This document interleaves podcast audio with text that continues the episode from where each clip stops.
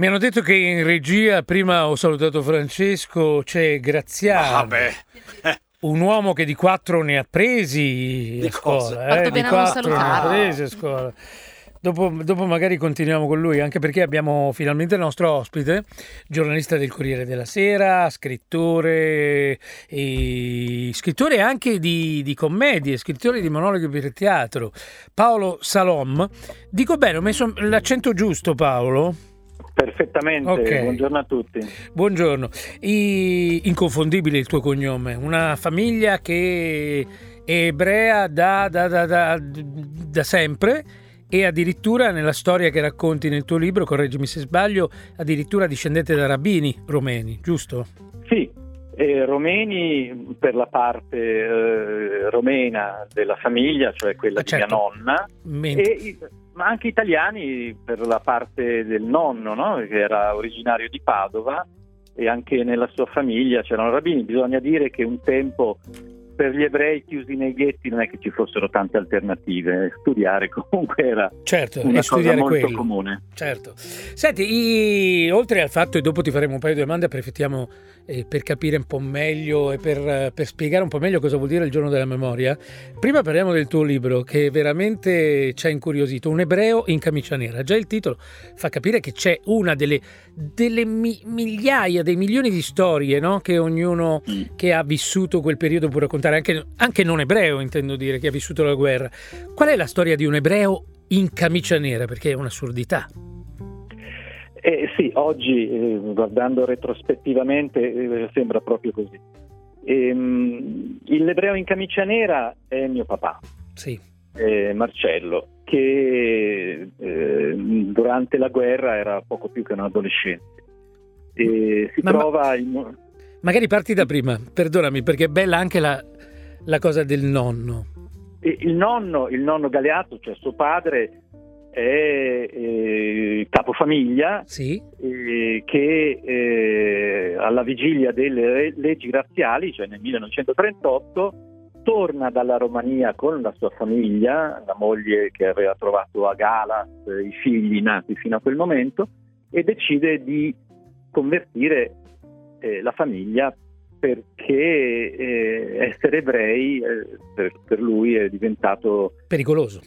peri- non solo pericoloso, qualcosa che lui non riusciva più a tollerare, non riusciva più a sentirsi eh, qualcosa che, che- che la società rifiutava. Voleva essere come tutti. Cioè, e quindi dice non siamo più ebrei, così non, siamo- non saremo più ebrei, saremo italiani, nessuno ci potrà fare del male.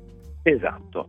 E il problema è che poi, eh, come sappiamo, le cose eh, non andranno così, perché sì, è vero che all'inizio le leggi razziali avevano eh, molti commi dedicati eh, alle persone che si erano convertite, che venivano quindi discriminate, nel senso Sì, eh, tolte eh, dal, dal- dal seno del- dei nemici della patria, gli ebrei, e eh, trattati in modo diverso, in modo più, più, eh, normale. Ecco. Però eh, poi arriva il 43, arriva l'armistizio, i tedeschi si impadroniscono del paese eh, come invasori, c'è la Repubblica Sociale che viene fondata da Mussolini e che praticamente diventa la che eh, del nazismo e, e la situazione cambia radicalmente perché non importa eh, se un ebreo si sia convertito in tempi recenti o in tempi antichi. rimane ebreo.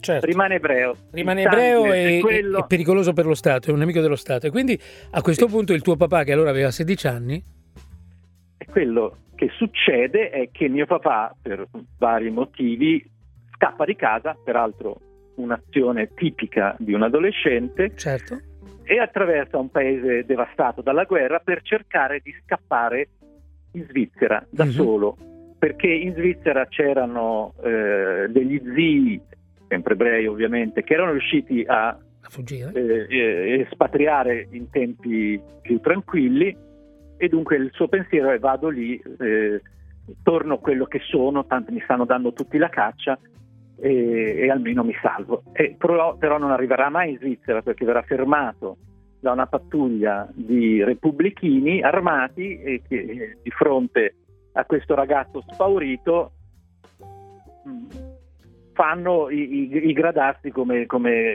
si poteva immaginare in, una, in, un contesto del genere. Sì. Mio padre non dice sono ebreo perché se lo avesse fatto eh, sappiamo come sarebbe finita. Tu non saresti nato?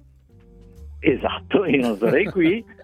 e io e i miei fratelli. Certo. E, e quindi a quel punto si arruola lui, con loro, mette la camicia nera, sì. ecco il, l'ebreo in camicia nera. Lui dice sono fascista. Sono fascista, eh beh certo, per eh. salvarsi, certo.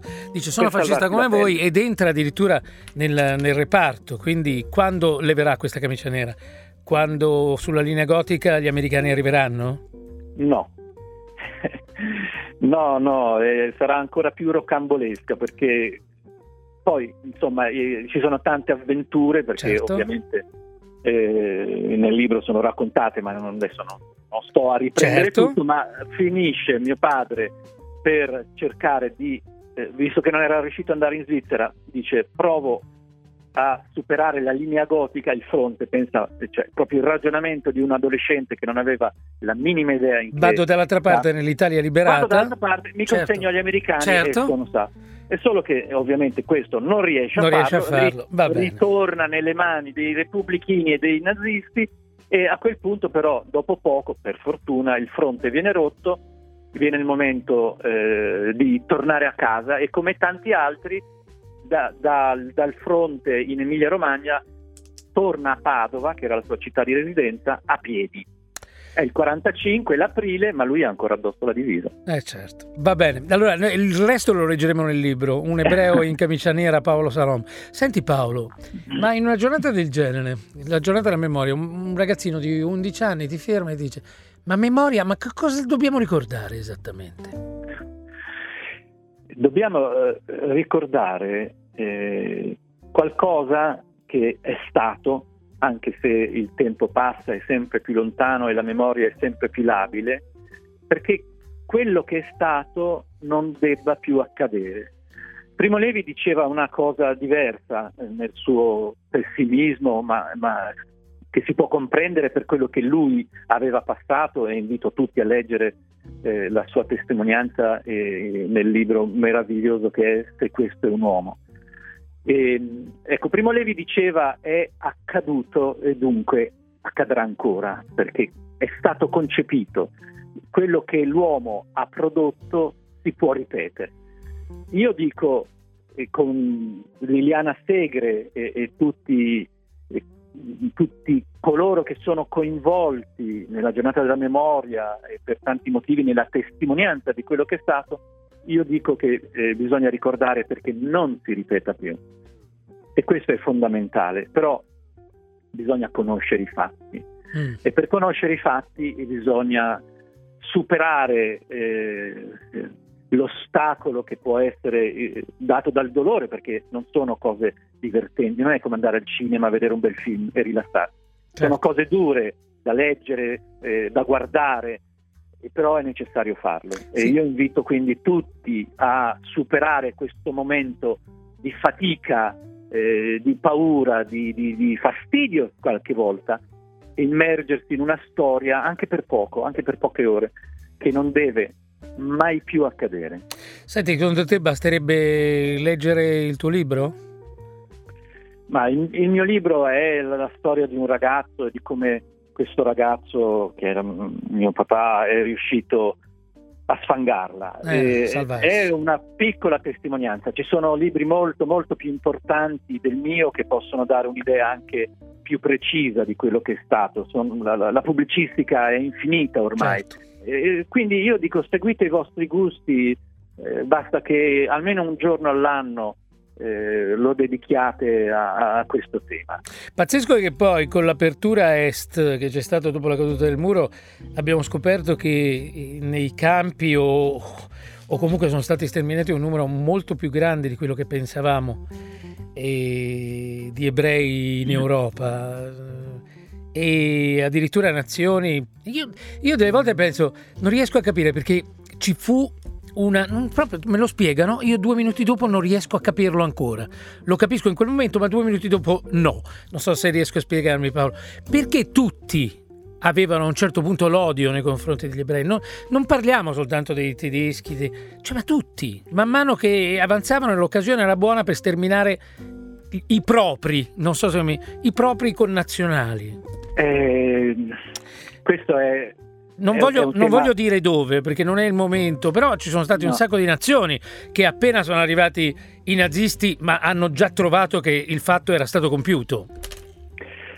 Allora, è una storia antica e per, per, per comprendere certe dinamiche bisognerebbe risalire eh, nei secoli di storia europea, quando le religioni erano l'identità principale eh, delle comunità, delle diverse comunità, delle diverse nazioni. Le guerre di religione, peraltro anche tra cristiani, certo. sono andate avanti per secoli.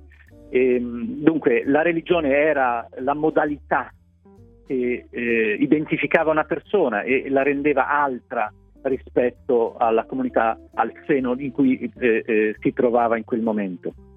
E gli ebrei che eh, hanno vissuto in Europa eh, fin dall'inizio del, proprio dell'idea di Europa, perché eh, erano già presenti con l'impero romano, anzi l'impero romano che appunto aveva la sua giurisdizione su gran parte eh, del continente era percorso da mercanti ebrei che poi si stabilivano in città eh, nel nord Europa, nell'est, eccetera. Allora eh, cerco di farla breve eh, l'ebreo è sempre stato il diverso, eh, prima per la questione della religione e, e quindi l'antisemitismo eh, di, di, tipo eh, religioso cristiano era il motore di questo di questo odio nei confronti degli ebrei che non avevano riconosciuto il Messia Gesù, questa era fondamentalmente l'accusa che veniva rivolta loro.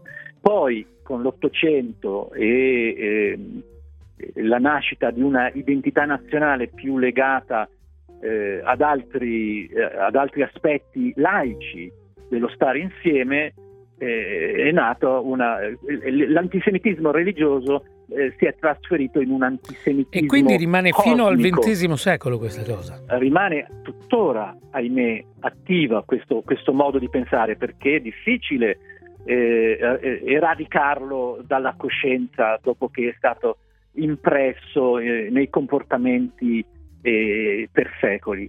Allora, eh, questo atteggiamento però noi lo possiamo anche identificare oggi, quando eh, parliamo con fastidio di altre persone, di altre popolazioni che vivono con noi, eh, facciamo fatica a capirle perché magari parlano una lingua diversa, hanno una religione diversa, vengono da posti con abitudini diverse, c'è sempre un senso di fastidio.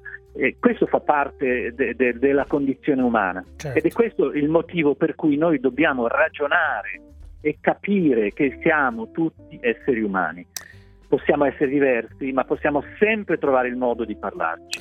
Paolo, ne abbiamo approfittato per, uh, per parlare anche di, di, per allargare un po'. Un giorno parleremo anche di Cina perché tu sei esperto anche in Cina. cioè, i, i, parleremo del tuo teatro. Volevo ricordare in fondo il libro Paolo Salom, un ebreo in camicia nera, Solferino, giusto? Sì. Solferino. Grazie di essere stato con noi e grazie, grazie del fatto che ne abbiamo approfittato. Ciao ancora. Ciao a tutti.